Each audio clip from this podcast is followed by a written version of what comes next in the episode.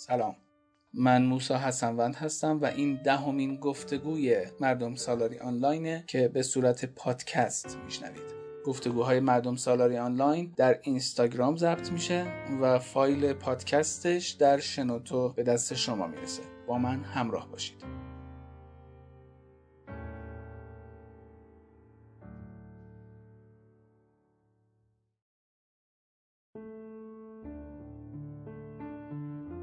تا دوران مشروطه وضعیت زنان در ایران با 2000 سال پیشش تفاوتی نداشت. البته اگر از استثناءاتی مثل فرماندهی یا پادشاهی بعضی زنان در دوران باستان که شاید در واقعیت اون هم تردید وجود داشته باشه بگذریم تقریبا همه تاریخ ایران برابر بود با نادیده گرفته شدن زنها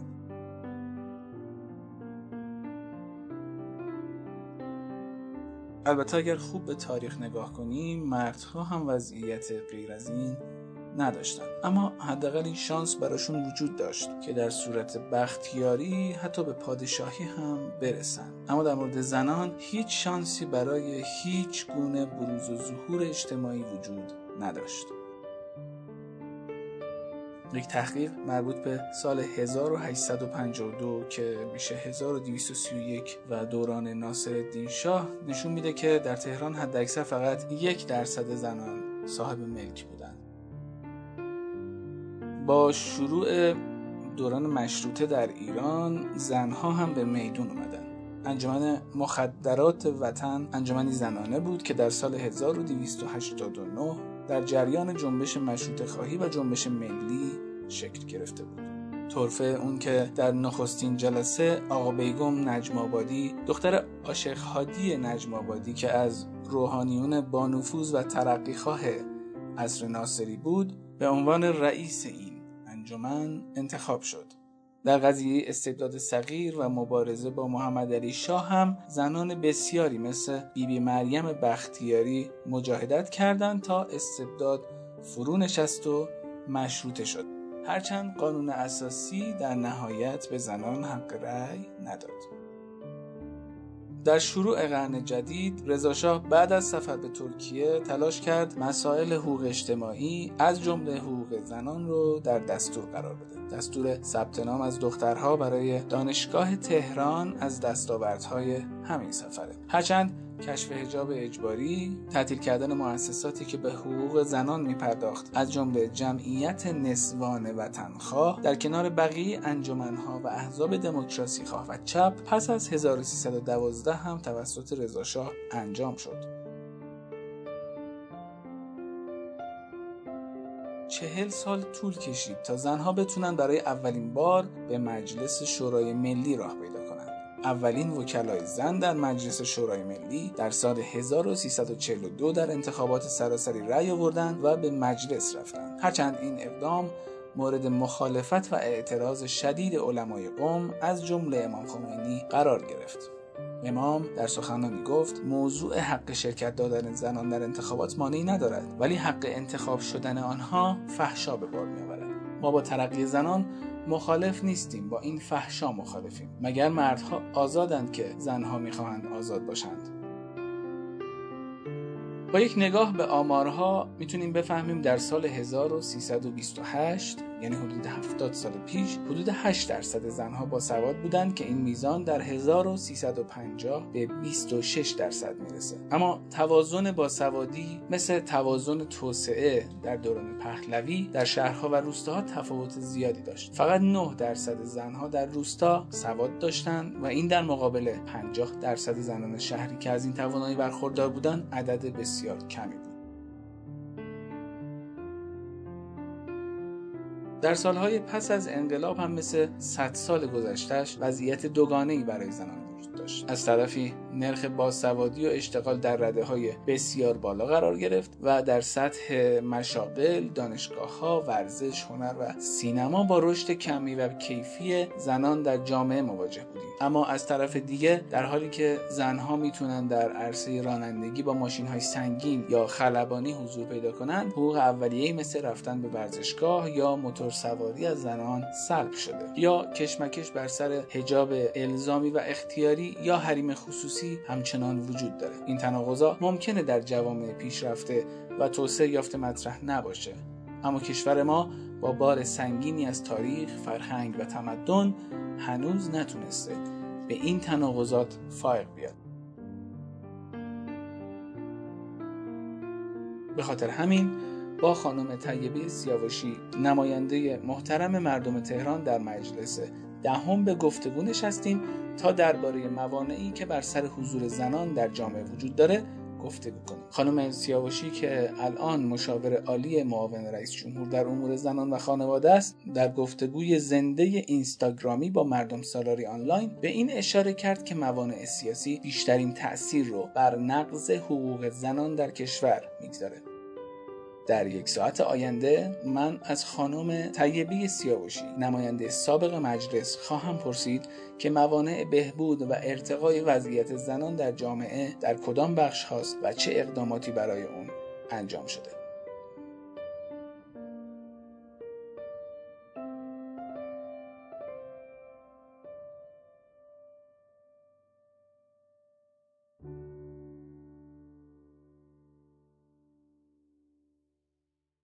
سلام خانم طیبه سباشی نماینده مجلس دهم.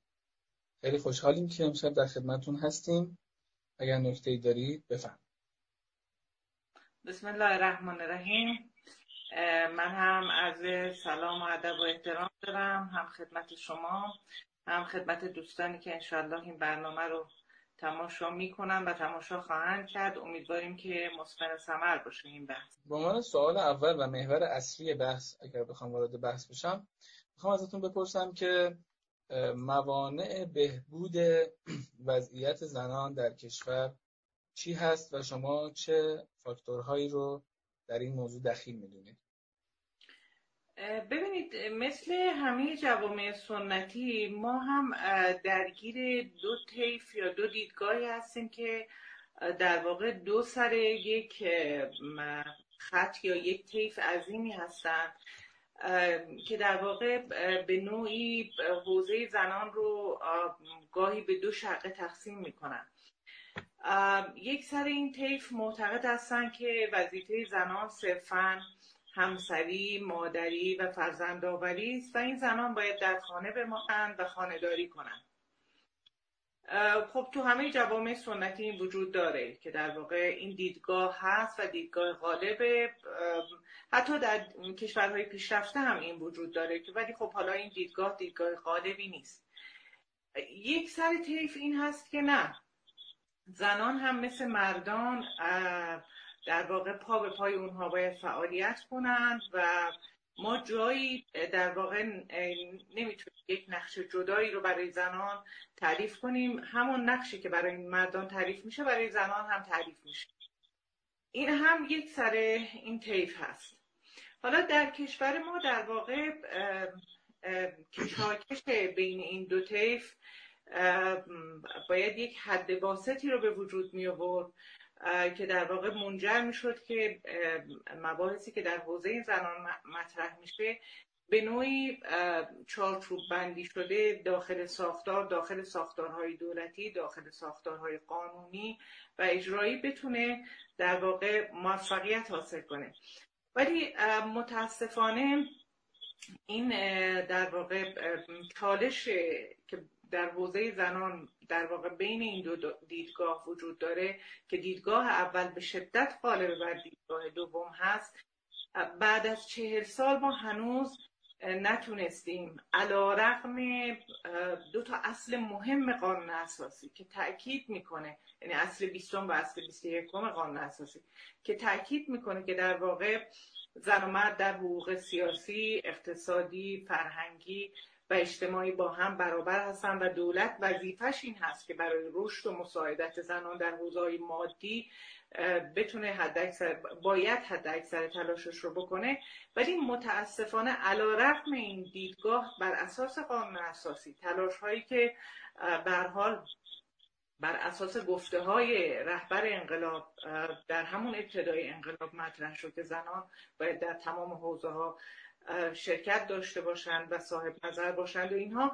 ولی علا رقم تمام این تلاش ها و حالا حتی موازین اسلامی که تاکید می‌کنه در واقع بر حقوق زنان و اولویت اونها و محور بودن اونها در خانواده ولی متاسفانه ما هنوز نتونستیم بعد از چهل سال تلاش موفقیت آمیزی رو در حوزه قانونی در حوزه اجرایی داشته باشیم. و حاصل اون هم در واقع متاسفانه خانواده هایی است که الان ما داریم در جامعه شاهد هستیم که و دائم نگرانی هایی که مطرح میشه جهت بحث طلاق جهت مباحثی که در حوزه خانواده به وجود میاد و حالا حتی در واقع در واقع کاهش رشد نرخ ازدواج. حالا این در واقع این نگرانی هایی که به هر حال در حوزه خانواده مطرح میشه یعنی قطعا بر اساس نظر حقوقدانان نشأت گرفته است. اون مباحثی که در حوزه زنان نادیده گرفته شده یا حالا به روز نشده بازبینی نشده. ببینید حالا در واقع در کشارکش این دو سر کیف در همه کشورها این اتفاق افتاده که یک حد واسطی دیده بشه برای بهبود وضعیت زنان. ولی متاسفانه در کشور ما ما بعد از در واقع چهار دهه و تقریبا ده دوره قانونگذاری در مجلس دهم با پیشنهاد دولت که به طور مشخص خانم ملاوردی در رأس معاونت زنان و امور خانواده به یک قاعده اصیل رسیدیم که در واقع یک اجماع نسبتا سریع حول این شکل گرفت بحث عدالت جنسیتی که در برنامه ششم توسعه هم وارد شد. یعنی برای اولین بار در قانون بحث عدالت جنسیتی مطرح شد. ببینید در کشورهای در کشوری که طالب توسعه هست تا این در واقع اولویت های در حوزه زنان و به عنوان بخشی از جامعه چون زنان نیمی از جامعه هستن و در واقع مباحثی که در حوزه فرهنگسازی در مورد زنان یا در حوزه قانونگذاری در حوزه زنان هست به طور شفاف مطرح نشود قاعدتا توسعه اتفاق نخواهد افتاد. در کشور ما بعد از در واقع چهار دهه برای اولین بار بحث عدالت جنسیتی در ماده 110 قانون برنامه ششم توسعه مطرح شد که بر, بر اون اساس قرار شد که حقوق زنان بر اساس عدالت جنسیتی استیفا بشه حالا به هر حال مباحثی که در حوزه مدیریت زنان هست در حوزه دیگه هست بر این اساس در واقع معیار عدالت جنسیتی. قرار می‌تونید جزئیاتی از این عدالت جنسیتی رو اشاره کنید؟ به مواردی از این عدالت جنسیتی؟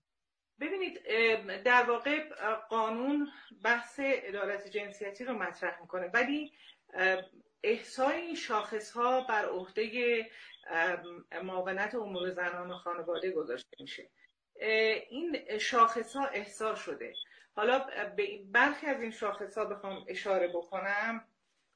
که در واقع هنوز هم دستگاه ها موظف هستن که به طور ریز گزارش این در حوزه اجرایی رو مطرح بکنن. چون یکی از مشکلات حوزه زنان این هست که متاسفانه نظارت دقیقی بر اجرای قوانین در این حوزه تا به حال نشده. ببینید یکی از مواردی که بسیار مهم هست در شاخص عدالت جنسیتی بحث عدم تبعیض در مزایاست تناسب جنسیت با نقش تقویت کارکرد خانواده و جایگاه زن در آن هست. تصاوی در ارزش هاست افزایش سطح باسوادی زنانه ارتقاء سطح سلامت و بهداشت زنانه.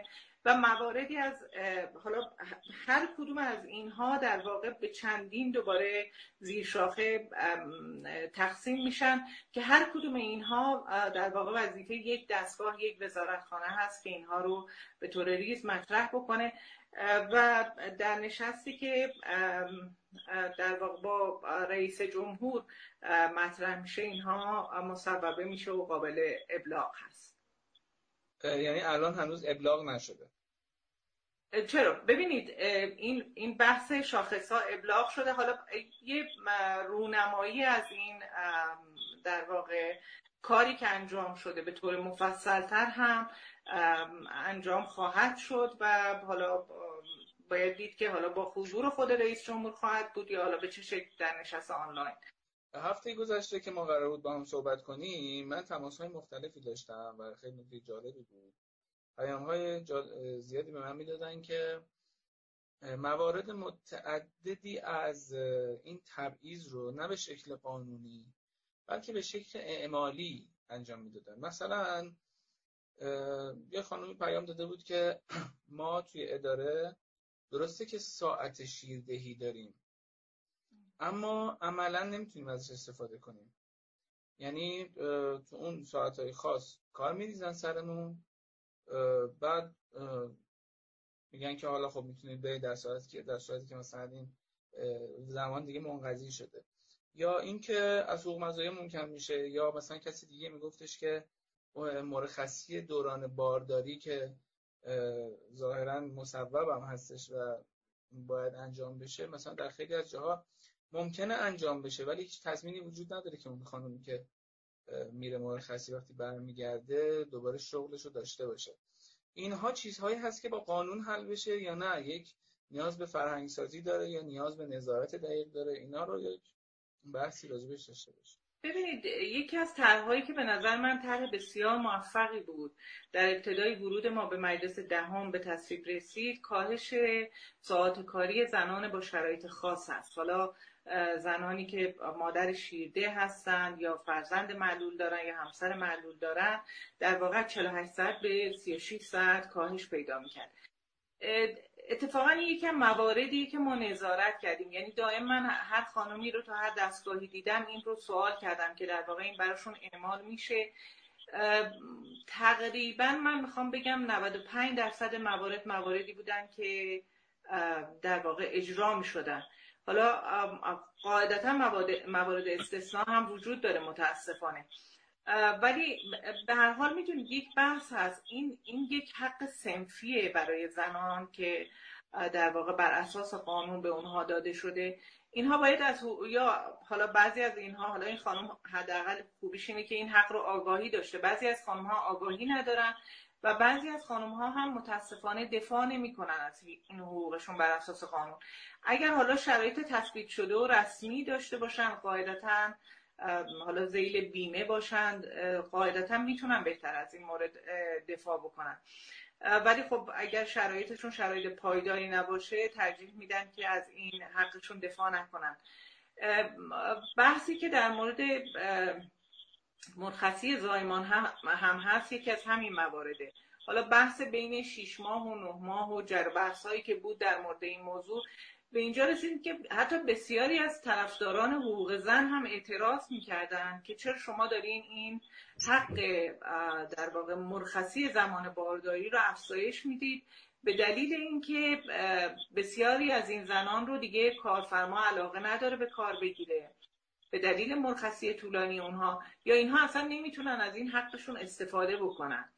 در این حال بسیار همون بحثی که در ابتدای صحبتم کردم اون بحثی که بین جناح اون جناح سنتی تاکید می‌کنم و بسیار پیگیر بودن که حتما باید این مرخصی نه ماه باید اعمال بشه. ولی ببینید با توجه به شرایط بد اقتصادی کشورمون و اینکه زنان به سختی می‌تونن در واقع جذب بازار کار بشن. این یکی از مسائلی هست که قابل پیگیری حالا به حال از دستگاه نظارتی کسی که به حال قانونگذار هست از طرف مجلس این باید مطرح بشه و مطالباتی که خانم ها مطرح می‌کنن. قاعدتا یکی از فضایی که ما متاسفانه به دلیل نداشتن حالا اصناف یا احزاب در حوزه زنان به شدت می‌تونیم از این فرصت استفاده کنیم. فضای مجازی هست. که این مطالبات رو مطرح کنن. حالا قاعدتا باید به گوش زنانی که این دوره در مجلس هستن برسد که این یکی از مسائلی که باید پیگیری بشه. یعنی شما هم معتقدید که این به صورت قانونی باید پیگیری بشه. شرایط فرهنگی چطور؟ دخیل نمی‌بینید ببینید مسلما مسائل فرهنگی در حوزه زنان بسیار بسیار مهمه. متاسفانه حالا کلیشه شده ولی من هم ناچارم به اون تاکید می‌کنم. این فرهنگ مرد سالاری که در کشور ما وجود داره و علیرغم اینکه خب اکثرا مایل نیستیم این رو به زبون بیاریم. چون به هر حال ما در خانواده زندگی می‌کنیم که با مردانی هستیم و با فرزندان پسری هستیم که داریم زندگی می‌کنیم و تلاشمون در این جهت هست که بتونیم اونها رو تربیت کنیم. ولی متاسفانه بسیاری از حالا مردانی که در این جامعه وجود دارن و به صورت مدیر دارن خدمت می‌کنن در جامعه این حق زنان رو که حتی بر اساس قانون داده شده متاسفانه فراموش می‌کنن زیر پا می‌گذارن و به این این به این دلیله که در واقع اون فرهنگی که باید وجود داشته باشه برای اعمال این قانون اجرای این قانون در پس ذهن اینها وجود نداره متاسفانه. یعنی از کودکی ما باید آموزش بدیم و با آموزش این بچه ها بزرگ بشن. من توی یکی از این مهد کودک های نمی‌دونم فکر می‌کنم یکی کشورهای اسکاندیناوی بود. از کوچیکی توی کودکستان در واقع با نقاشی داشتن به نوعی این حالا اونها در کشورشون بحث برابری جنسیتی هست ولی خب این رو داشتن مطرح می‌کردن که بین زن و مرد تفاوتی نیستش. ولی متاسفانه ما علا رقم آموزه های اسلامی و تاکید بر این امر در کشورمون شاهد این موضوع نیستیم. بسیار عالی یکی از پیام هایی که بر من اومده بود هم راجع به همین بحث حقوق بالاتر مردهای متأهل از زنان متأهل در یک جایگاه شغلی هستش. این رو هم باید بذاریم تو همون دسته یا اینکه دیگه مثلا قانونی هست چطوره؟ با توی برنامه و قانونی که شما متوقع کردین راجع به این موضوع نگاهی بوده یا نبود نه. ببینید بحث حق تعهلی که برای مردان هست خب یکم مواردی که همیشه مورد نزاع بوده بین زنان و مردان. حالا به این دلیل هم خب حقوق بالاتری رو برخوردار هستن. یه سری مزایای بالاتری رو هم بر این اساس دریافت می‌کنن. ولی ببینید خیلی از موارد بوده که ما ورود کردیم حالا یا به شکل موردی بوده یا حالا بر اساس اجرا بوده یا به صورت قانونی بوده ورود کردیم. ولی بعدا حتی از طرف خود جامعه زنان هم به نوعی پس زده شده متاسفانه. می‌دونید؟ شاید هم زنان یعنی همسران آقایونی که حقوق آره. بالاتر می‌گیرن شاید اعتراض کردن. شاید. ولی بحث این هست که متاسفانه بعضی موارد هنوز برای خود خانم ها هم حق ایجاد نکرده. برخی موارد مثلا این برای این وظیفه قانونگذاره که به این حوزه ورود کنه. حالا به حال حالا این موارد مطرح میشه ولی وظیفه قانونگذار هست که در این حوزه ورود کنه. ببینید حتی ببینید به دلیل افزایش جمعیت زنانی که به نوعی تجرد خودخواسته دارن یا حالا تجرد اجباری. اینها یا سرپرست هستن. بله. یا سرپرست هستن؟ همین می‌خوام بگم اینها به این دلیل سرپرست خانوار هستن. این مورد رو من می‌دونم که به شدت در مجلس پیگیری شد که برای زنان معلمی که این وضعیت رو دارن چون اینها در واقع حقوقشون به نوعی قطع شده بود و یا حالا مورد توجه قرار نمی گرفت خانم هایی که در کمیسیون آموزش بودن خیلی تلاش کردن در این جهت. البته من نتیجه رو نمی‌دونم دقیقا. ولی می‌دونم که در این جهت بسیار تلاش کردن و دائما داشتن گزارشاش رو مطرح می‌کردن که در این حوزه به هر حال بتونن دستاوردی رو برای این دختران داشته باشن. به طور کلی چقدر موانع حضور زنان در جامعه رو قانونی می‌دونید؟ یا فکر می‌کنید که سیاسی هست؟ ببینید هم یعنی هم قانونی هست هم سیاسی هست هم فرهنگی هست هم عرفی هست. یه سری از موانع و مشکلاتی که برای زنان کشور ما ایجاد میشه متاسفانه عرفی هست و یعنی در واقع ریشه در قانون نداره. ولی بدبختانه می‌بینیم مثلا بحث خونبست که حالا چند وقت پیش بسیار هم مطرح بود. این یه بحث بله. عرفیه یا طایفه و قبیله که در برخی مثلا مناطق استان خوزستان استان چهارمحال بختیاری اینها اجرا میشه. این رو حالا بر طبق اون چیزی که من شنیدم رئیس دادگستری استان خوزستان یا حالا یکی از شهرهای اون شاید درخواست می‌کنه که این بیاد ثبت ملی بشه. یعنی اینکه در واقع یک عرف رو به نوعی می‌خوان بهش رسمیت ببخشن. عرفی که در واقع به قول یکی از حقوقدانها در واقع برای جنگی بین مردان شده. حالا می‌خوان یه صلح مردانه ایجاد کنن ولی باز هم قربانی اینجا یک زن خواهد شد. یعنی بعضی موارد موارد عرفیه. ولی بسیاری از موارد موارد قانونیه و ببینید حتی گاهی ما یعنی برمیگرده به حوزه فقه یک سری از موارد برمیگرده به حوزه فقه. که حالا یا به دلیل اینکه فقط قول مشهور رو بر برش تاکید می‌کنن قول مشهور فقهی رو برش تاکید می‌کنن حاضر به تغییر این قانون نیستن یا حاضر به نوآوری این قانون نیستن. در حالی که شورای نگهبان دلیل پایریزی شدنش این هست که در واقع بر اساس شرایط مقتضیات زمان و مکان بتونه یک در واقع نوآوری رو در حوزه قوانین داشته باشه. به نفع جامعه جامعه به ویژه حوزه زنان. ولی بحث این هست که در حوزه فقهی بعضی از مواقع حتی ما تونستیم فتوا بگیریم. الان شما تو گوگل کنید در واقع حکم فقهی آیت الله مکارم شیرازی در مورد من ازدواج دختران زیر 13 سال در واقع این میاد. ولی ما مجوز فقهی رو گرفتیم. ولی متاسفانه به دلیل بازی های سیاسی که در این زمینه شد نتونستیم برای این بچه ها کاری بکنیم.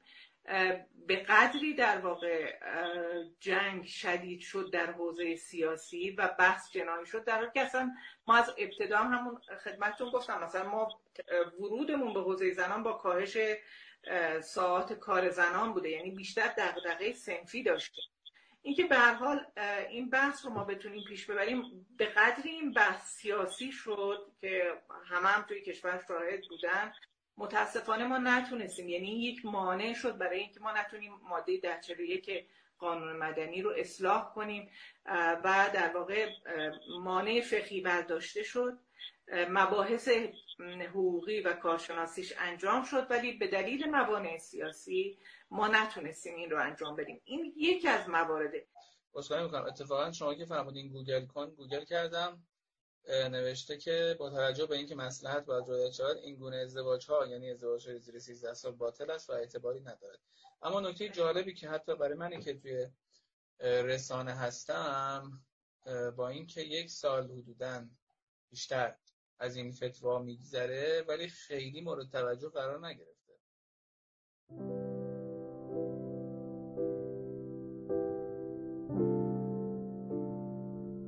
حضور یا عدم حضور زنان در جامعه تا حد زیادی به جداسازی جنسیتی هم دامن می‌زد از اونجایی که در خیلی از موارد زنان باید جدا از مردان در جامعه حضور می داشتند از بسیاری از حقوق اجتماعی خودشون هم محروم می شدن. البته این مسئله در دنیای اون روز چیز عجیبی نبود خانم ها در بسیاری از کشورهای اروپایی که در زمین های حقوق اجتماعی هم پیش رو بودن از حقوقی مثل حقوق امروزشون بهرهمند نمی شدن.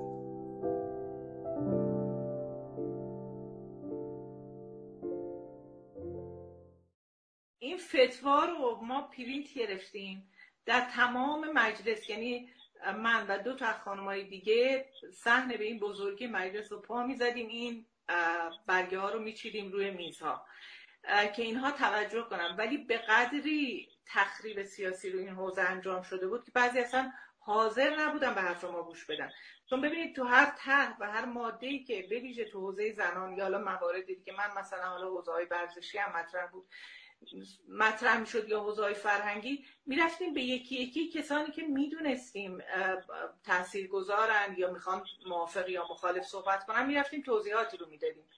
متاسفانه در این حوزه اصلا حاضر نشدن به حرف ما گوش بدن. یعنی در بعضی یعنی در واقع مرحله اول که قید فوریتش تصویب شد تمام شد.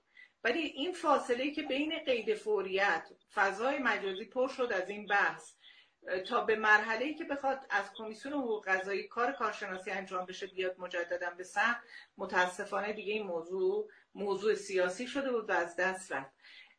و علا رقم تلاش هایی که شد ما نتونستیم به نتیجه برسیم. ببینید بحث تاکید بر فتوا به دلیل اینکه ببینید ما هر موردی رو می‌خواستیم پیگیری کنیم ما یه صبح تا شب قوم بودیم.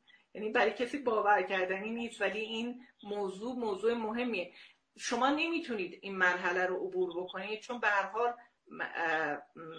و نباید هم عبور بکنید. من حالا حتی بهم گفتن که شما خط قرمزای فقهی رو رد کردید ولی واقعا این مد نظر من نبوده و تلاش هم برای این نبوده که بخوام خط قرمزهای فقهی رو رد بکنم. ولی تمام تلاش هم برای این بوده که به هر حال اون نوآوری هایی که در حوزه فقه چون ما می‌رفتیم وجود داره رو مطرح کنیم چون ما می‌رفتیم قوم می‌دیدم چند تا دیدگاه وجود داره.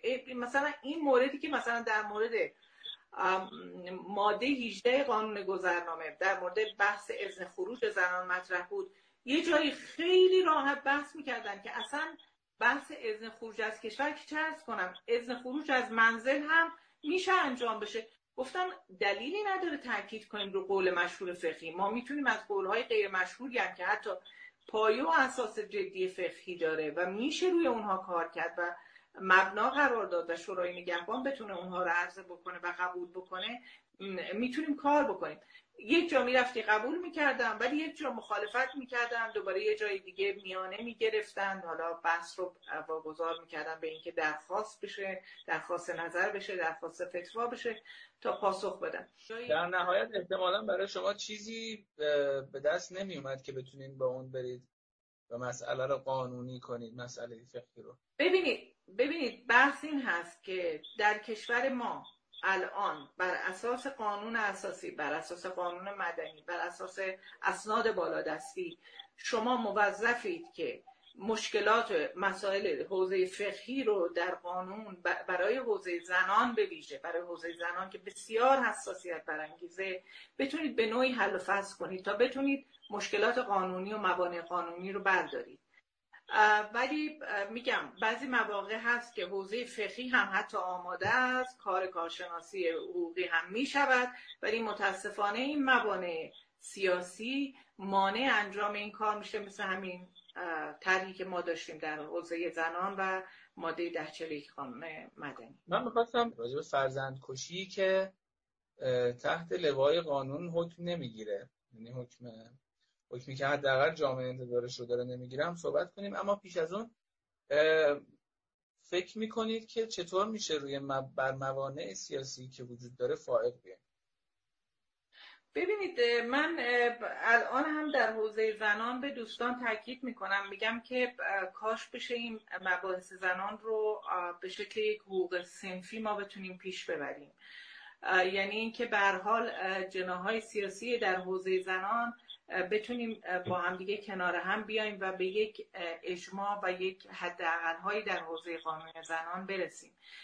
در مورد همین طرح اصلاح ماده ده که قانون اساسی به شکل غیر رسمی و شفاهی با زنانی که در حوزه در در واقع جمع اصولگرا فعال بودن صحبت کردیم اونها هم مطرح کردن که البته زمان از دست رفته بود ولی اونها هم مطرح کردن گفتن که ما موافق افزایش سن ازدواج نیستیم.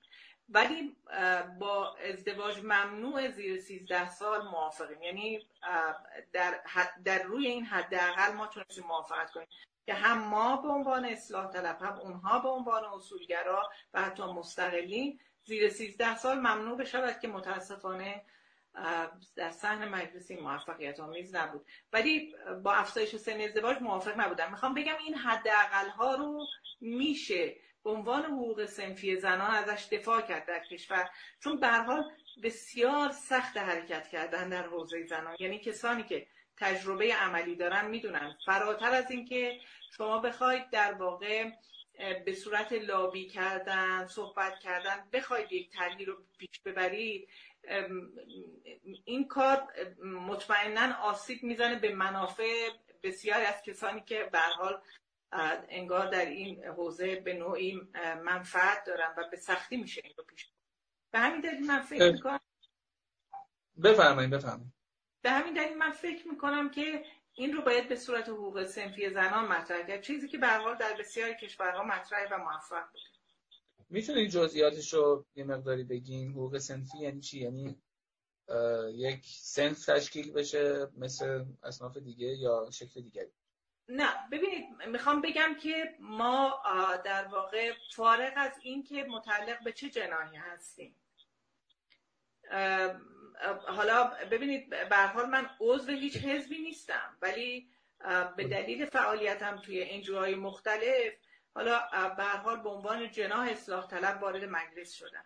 بسیاری از خانم ها هم در مجلس بودن. حالا بسیاری از خانم ها که مطرح می‌کنم چون برای اولین بار در در چهل سال جمهوری اسلامی 17 خانم وارد مجلس دهم شدن. برخی از این خانم ها مستقل بودن. ولی در عین حال که مستقل بودن و یا حتی اصولگرا بودن موافق بودن که مثلا این ماده یا این طرح یا این لایحه رو ما در حوزه زنان پیش ببریم. یعنی این اجماع صورت گرفته بود در حوزه زنان. می‌خوام بگم این رو به عنوان یک حق سیاسی ما مطرح نمی‌خوایم بکنیم. می‌خوایم به عنوان یک حق سنفی حق دفاع از حقوق زنان به نتیجه اون برمیگرده به بهبود کارکرد خانواده مطرح بکنیم. یعنی هدف این هست. این رو باید مد نظر قرار بدیم. حالا امیدوارم که صحبتی که کردم قابل فهم باشه. آره, آره من برداشتم اینه که یعنی یک چیزی مثل حزب یا یک شورا یا یک انجیو تشکیل بشه فراجناهی که بیاد یک سری حقوق مسلم و حقوق حقوقی که خانم ها در سطح جامعه دارن رو لحاظ کنه و از اونا دفاع کنه. بتونه روی نماینده های مجلس تاثیر بذاره بتونه روی دولت تاثیر بذاره بتونه روی مراجع تاثیر بذاره. کاندیدا معرفی کنه یا وزیر؟ دقیقا. ببین ولی حزب نه. ببین شما مثلا یک تشکل کارگری مثل خانه کارگر این باید مد نظر باشه. این داره سنفی دفاع می‌کنه. سنفی حقوق مثلا خانه زنان. دقیقا. یک چیزی مثل این که سنفی یک تشکل سنفی که امیدوارم شکل بگیره ولی بحث فقط بحث پیش برده در واقع حقوق سنفی زنان باشه بر اساس قوانین جاری کشور. کاری کردین برای این موضوع؟ نه نه من من در حال حاضر هنوز میگم چون یه فکر که حالا با مشاورینی که در مخصوصا در زمان نمایندگی داشتم خیلی این رو مطرح می‌کردن. حالا اونا به حال جامعه شناسی خونده بودن حقوق خونده بودن. این رو مطرح می‌کردن و من بیشتر از اونها ایده گرفتم. یعنی در واقع یک تضارب آرایی شد در این زمینه و مدل هایی که میشه الگو قرار داد تو برخی کشورها. در واقع بومیش کرد. به این فکر کردیم ولی من نه هنوز دنبال این نرفتم که به صورت تشکل بتونم این رو پیگیری کنم. ولی تصور می‌کنین استقبال بشه ازش؟ من امیدوارم که جامعه به این برسه چون تنها راه حل برای حوزه زنان چون ببینید ببینید یک یک بحثی مثل تابعیت فرزندان مادر ایرانی پدر خارجی. هیچ مشکل عرفی نداره هیچ مشکل فقهی نداره به هیچ وجه مسئله فقهی نداره. ولی این موضوع از سال مثلا یه دور حالا یعنی توی این چهار دهه حالا تا می‌تونیم بگیم تا سال 64 65 یعنی دهه 60 بدون مشکل بوده. ولی بعدش حالا به دلیل مسائل و مشکلات مهاجران و مسائل سیاسی و امنیتی این یعنی یک مسئله سیاسی و امنیتی شده. و این افتاد توی این دستانداز که در واقع حالا پیگیری بشه. ببینید منتها بحث اینه که این مورد هنوز که هنوز من هنوزم دارم پیگیریش می‌کنم این هنوز اجرایی نشده. انگار منافع یک عده با اجرا نشدن این قانون گره خورده. در حالی که در این قانون استعلام های امنیتی هم از اطلاعات سپاه هم از وزارت اطلاعات ذکر شده. ولی یک عده مانع از اجرای این هستن حالا خوشبختانه آینامه اجرایش به تصویب رسید و ابلاغ شد. یعنی آقای قالیباف به عنوان رئیس مجلس یازدهم این رو ابلاغ کردن. ولی چند روز پیش حالا ببینید یک انجوی که داره حالا چند انجیو دارن تو این حوزه کار می‌کنن ولی یکی از انجوهایی که داشت تو این زمینه کار می‌کرد اصلا دغدغش همینه که این بچه هایی که بدون هویت هستن و در واقع یک پای آسیب های اجتماعی شدن تو این مملکت. خب بیان اینها در واقع هویت دار بشن به شکل قانونی در این کشور تردد کنن و زندگی کنن. ولی میگم منافع یک عده انگار اجازه نمیده که اینها بتونن دسترسی پیدا کنن به این حق اولیهشون. در حالی که میگم این مشکل فقهی نداره. متا بحث بحث منافع در بسیار حالا نمونه خیلی واضح ترش قانون حمایت از حقوق کودکان نوجوانان. در مجلس دهم به تصویب رسید. یازده سال معطل مونده بود. و اصلا برای من حیرت آور بود. آخه مگه میشه ما توی کشورمون مثلا دوازده تا ماده در حوزه حقوق کودکان و نوجوانان داشته باشیم و این دغدغه ما نباشه؟ این در واقع این ماده ای که سال 82 83 به تصویب رسید این دوازده ماده. و ما نتونست به عنوان یک کشوری که به حال پیوستیم به کنوانسیون حقوق کودک. ما نتون نداشته باشیم یک در واقع قانون جامعی رو در این زمینه. که میگم بس حتی من توی سهم بودم گوشی رو به من داده بودن بیاین مثلا این خانم یا این آقا دغدغه داره این مادر شما دارین تصویب می‌کنی یه همچین اتفاقی نیفته اینطوری نشه اونطوری نشه. حالا جزئیاتش رو نمی‌خوام ولی بحث این هست که واقعا صرفا در کشور ما بحث مانع فقهی و مانع قانونی نیست. بحث بحث منافع هم هست. سوال دقیق اینه که زنان در حوزه های تقنینی و پس از اون اجرایی چقدر تونستن منشأ اثر باشن؟ یعنی ما بحث وزیر زن نماینده زن مدیر زن رو مطرح می‌کنیم. ولی فکر می‌کنید که چقدر موثر بودن؟ که بتونن پیش ببرم. ببینید من از یه حالا یه مثال شروع می‌کنم اخیرا در مورد کمپین خانم رئیس جمهور مطرح شده بود و در یک جمعی بله. داشتیم صحبت می‌کردیم اومدن خانما صحبت کردن گفتن که حالا اگر ما بخوایم بر اون مواردی که حالا شایسته سالاری محسوب میشه و اون در واقع حالا مواردی که باید روش تاکید بشه و مد نظر باشه به عنوان رجل سیاسی بخوایم معرفی کنیم مثلا چند تا خانم رو می‌تونیم مطرح کنیم؟ خب از تعداد یک انگشتان یک دست هم کمتر بودن.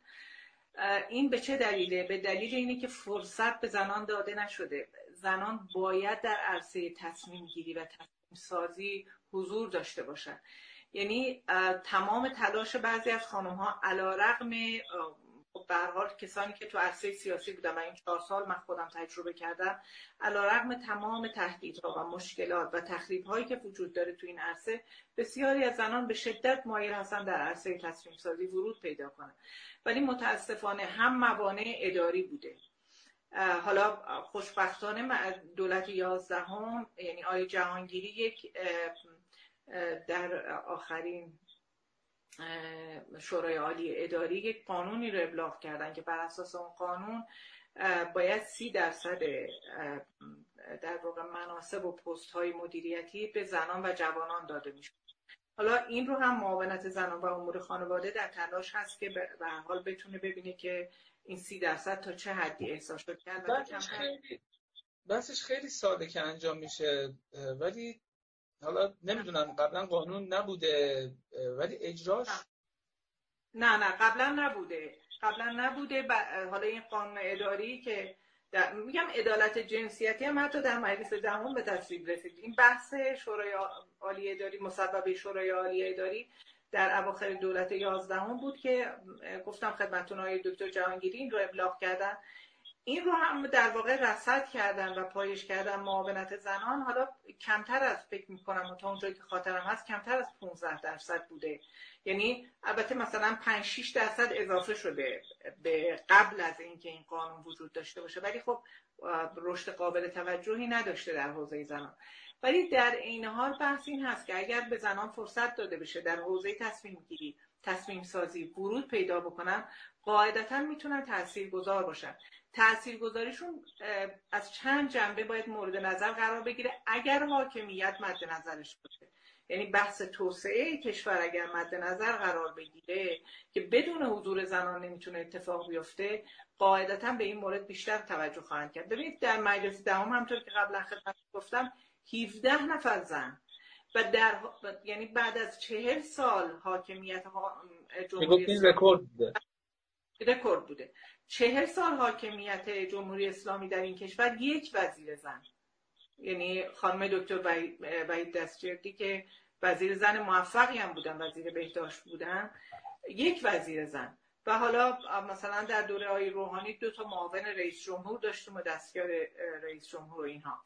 ولی به حال در این دوره هم علیرغم تمام تلاشهایی که شد برای اینکه بتونیم وزارت زنان رو بگیریم برای اینکه بتونیم در واقع استانداری زنان رو بگیریم. یعنی در این حوزه ها هم موفق نبودیم. به هر بارم مطرح می‌شد می‌گفتن اجازه داده نشده اجازه داده نمیشه ولی ما نمیفهمیدیم از کجا اجازه داده نشده یا اجازه گرفته نشده. یعنی شما فکر می‌کنیم که نمی‌خواستن این کار انجام بدن؟ ببینید آیا احمدی نژاد انجام داد. اگر نشدنی بود قاعدتا نمی‌شد دیگه. چرا اون انجام داد؟ اینها نمی‌تونستن انجام بدن در دو دوره. یکی از انتقادها خب به حال این بوده که به حال باید وزیر زن انتخاب می‌شده.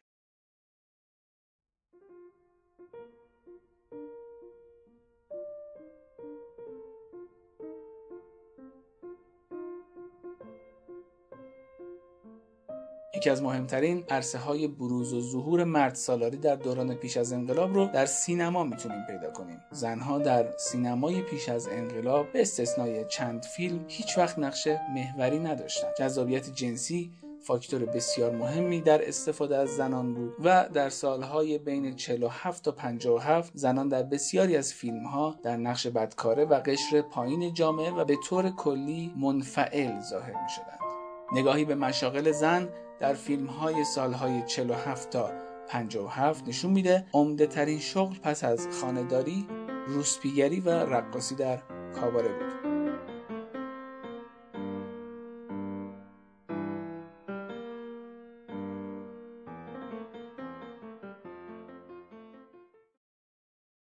ولی حالا یه سوال اگر به ضد زن بودن متهم نشم این سوال رو می‌پرسم.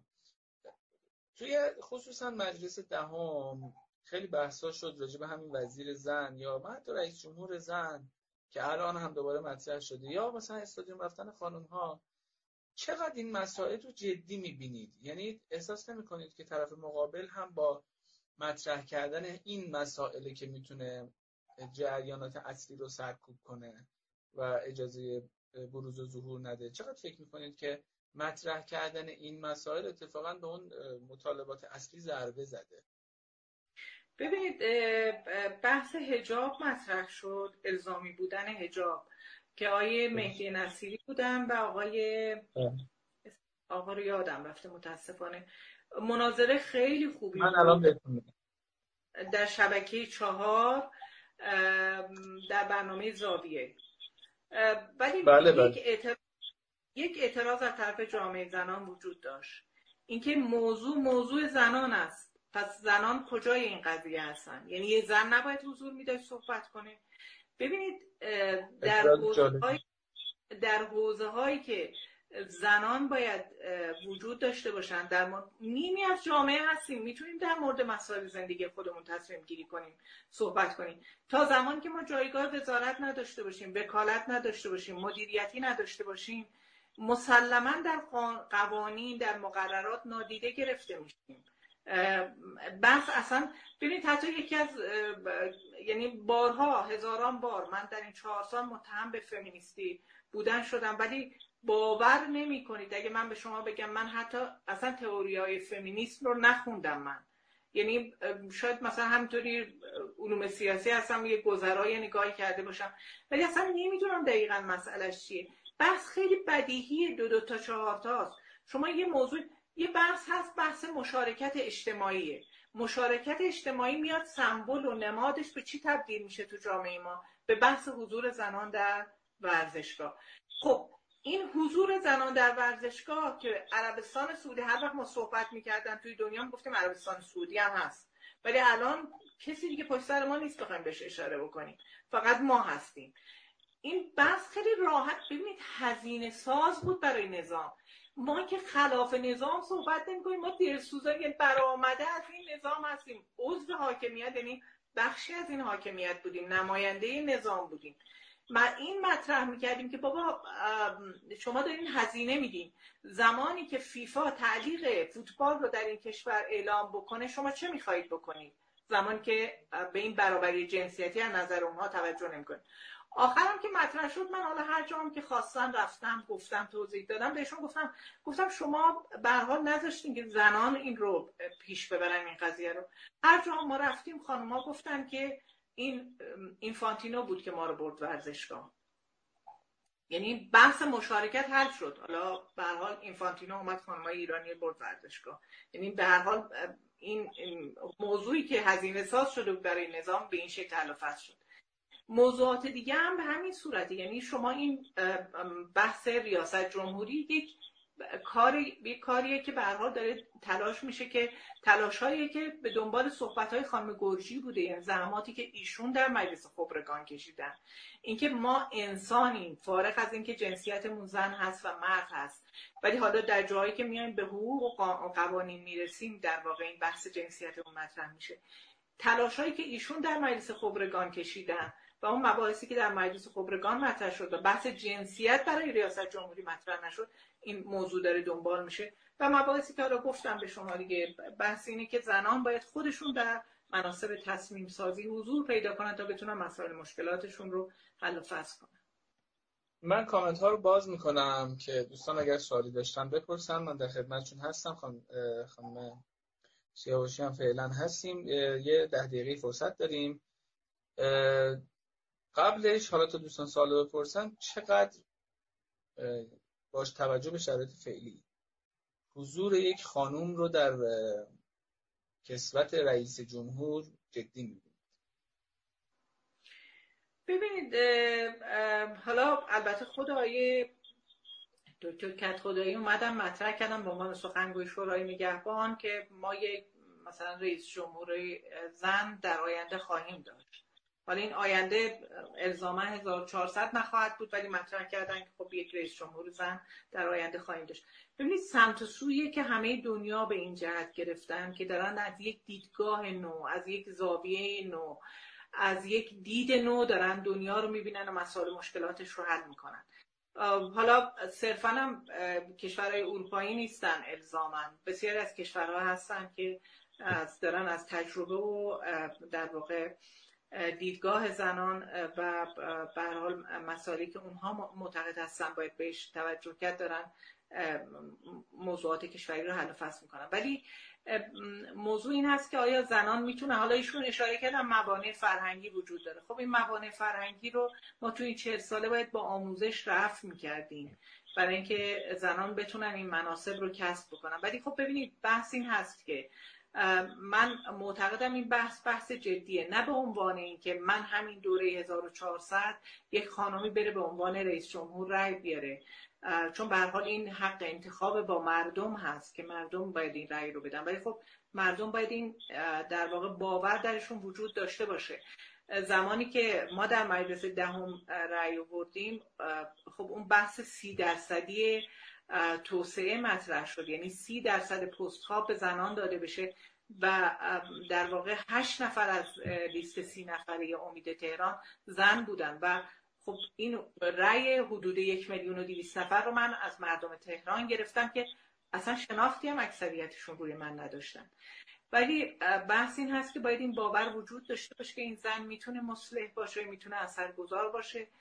و حالا به حال باید روی این کار کرد. یعنی هم روی مباحث فرهنگیش که آیه کت خدایی اشاره کردن و هم روی موانع دیگه ای که حالا مباحث اقتصادی و اینها یعنی منابع اقتصادی این موارد هست باید روش کار کرد.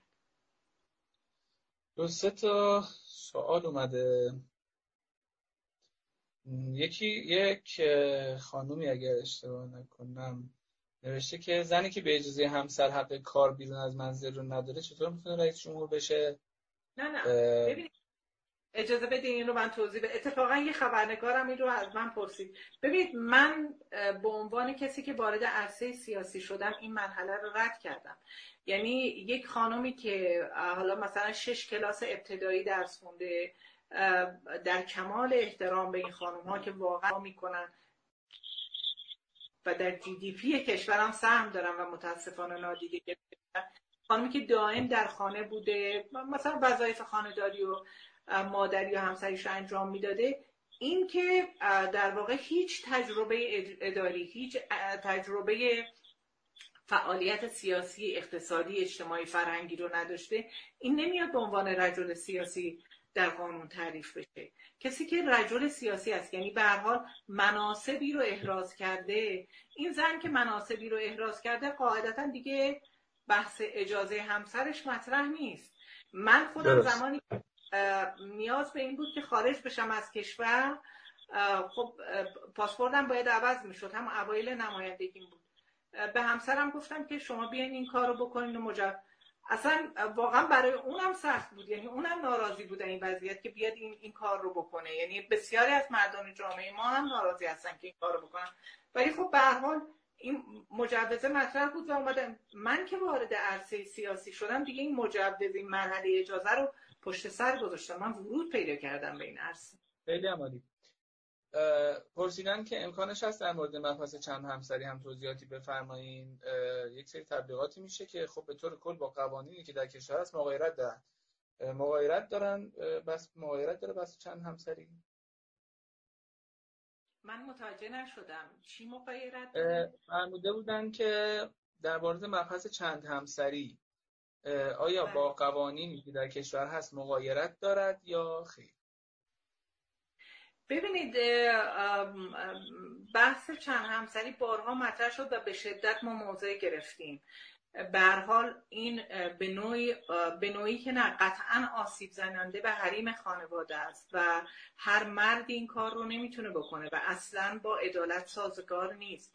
یعنی حتی مواردی هم که مطرح شده که حالا موارد استثنایی و در قانون مجوز داده میشه به مرد که همسر دوم رو اختیار بکنه حتی این موارد هم به سختی قابل قبوله. ولی در هر حال ما کلا در مجلس دهم هر بار که این موضوع مطرح شده ما به شدت مخالفت کردیم. ببینید بستر فرهنگیش اینکه به صورت رسمی حالا در چیزی که در برخی کشورهای اسلامی وجود داره بیاد یک مرد در ایران چند تا همسر اختیار کنه به شکل رسمی این کمتر به لحاظ فرهنگی قابل قبول هست. ولی متاسفانه به شکل غیر رسمی این اتفاق میفته و اگر در واقع زن می‌تونه بر اساس اون قانون بر اساس قانون می‌تونه حق و حقوقش رو البته به سختی در دادگاه می‌تونه کسب بکنه. چون به هر حال همونطور که گفتم در قانون قبلا هم اشاره کردم به هر حال باید بر اساس مسائل فقهی یک بازبینی یک نوآوری بشه. و در واقع این به این شکل حریم خانواده حفظ بشه. و حق و حقوق اون کودکان یعنی می‌دونیم اون بچه هایی که اون میان میمونن به نظر من خیلی خیلی متاثر کننده است. بسیار عالی. سوالی مطرح شده بود که راهکار که خب شما فرمودین بحث مطالبات سنفی و, و ایجاد یک سنف می‌تونه باشه. سوالات دیگه هم بود اما فرصت نداریم متاسفانه به فکر می‌کنم الان نقطه خوبی باشه برای پایان بحث. شما اگر نکته دارید بفرمایید که من فقط یه نکته الان چون راهکار رو گفتن من این راهکار رو می‌خوام بگم که مردان جامعه ما به مادرانشون به دخترانشون به همسرانشون اعتماد پیدا کنن. قطعا اونها هم می‌تونن وکلای بسیار خوبی برای اونها باشن وزرای خوبی باشن. مدیران بسیار خوبی باشن. علاوه بر اینکه می‌تونن زندگی خانوادگیشون رو هم حفظ بکنن و میگم به خوبی می‌تونن چون زنان این توانایی رو به لحاظ مغزی و علمی ثابت شده است که می‌تونن همزمان چند کار رو در واقع من مدیریت کنن. این اعتماد این فرهنگ سازی در این زمینه بسیار مهمه. این یک راهکار اساسی است. الان گفتن که شما خیلی خوشبین هستین. ببینید فعال سیاسی باید خوشبین باشه. اگر خوشبینی رو من کنار بگذارم باید تو خونه بشینم. یعنی باید امیدوار باشم و تلاش کنم برای بهبود شرایط زنان و کودکان کشورم. متشکرم. خیلی ممنون. خیلی ممنون از بینندگان عزیزی که تا این لحظه با ما بودن. خیلی ممنون از خانم سیاوشی. من موسا حسنوند هستم. ما رو در شبکه های اجتماعی دنبال کنید در اینستاگرام تلگرام توییتر. هستیم. این گفتگو رو تا لحظات دیگه به صورت فیلم کامل در اینستاگرام خواهید دید. در سایت نماشا فیلمش رو در روزهای آینده و در سایت شنوتو پادکستش رو و در سایت مردم سالاری آنلاین متن نوشتاریش رو. خیلی ممنونم. شبتون بخیر. متشکرم.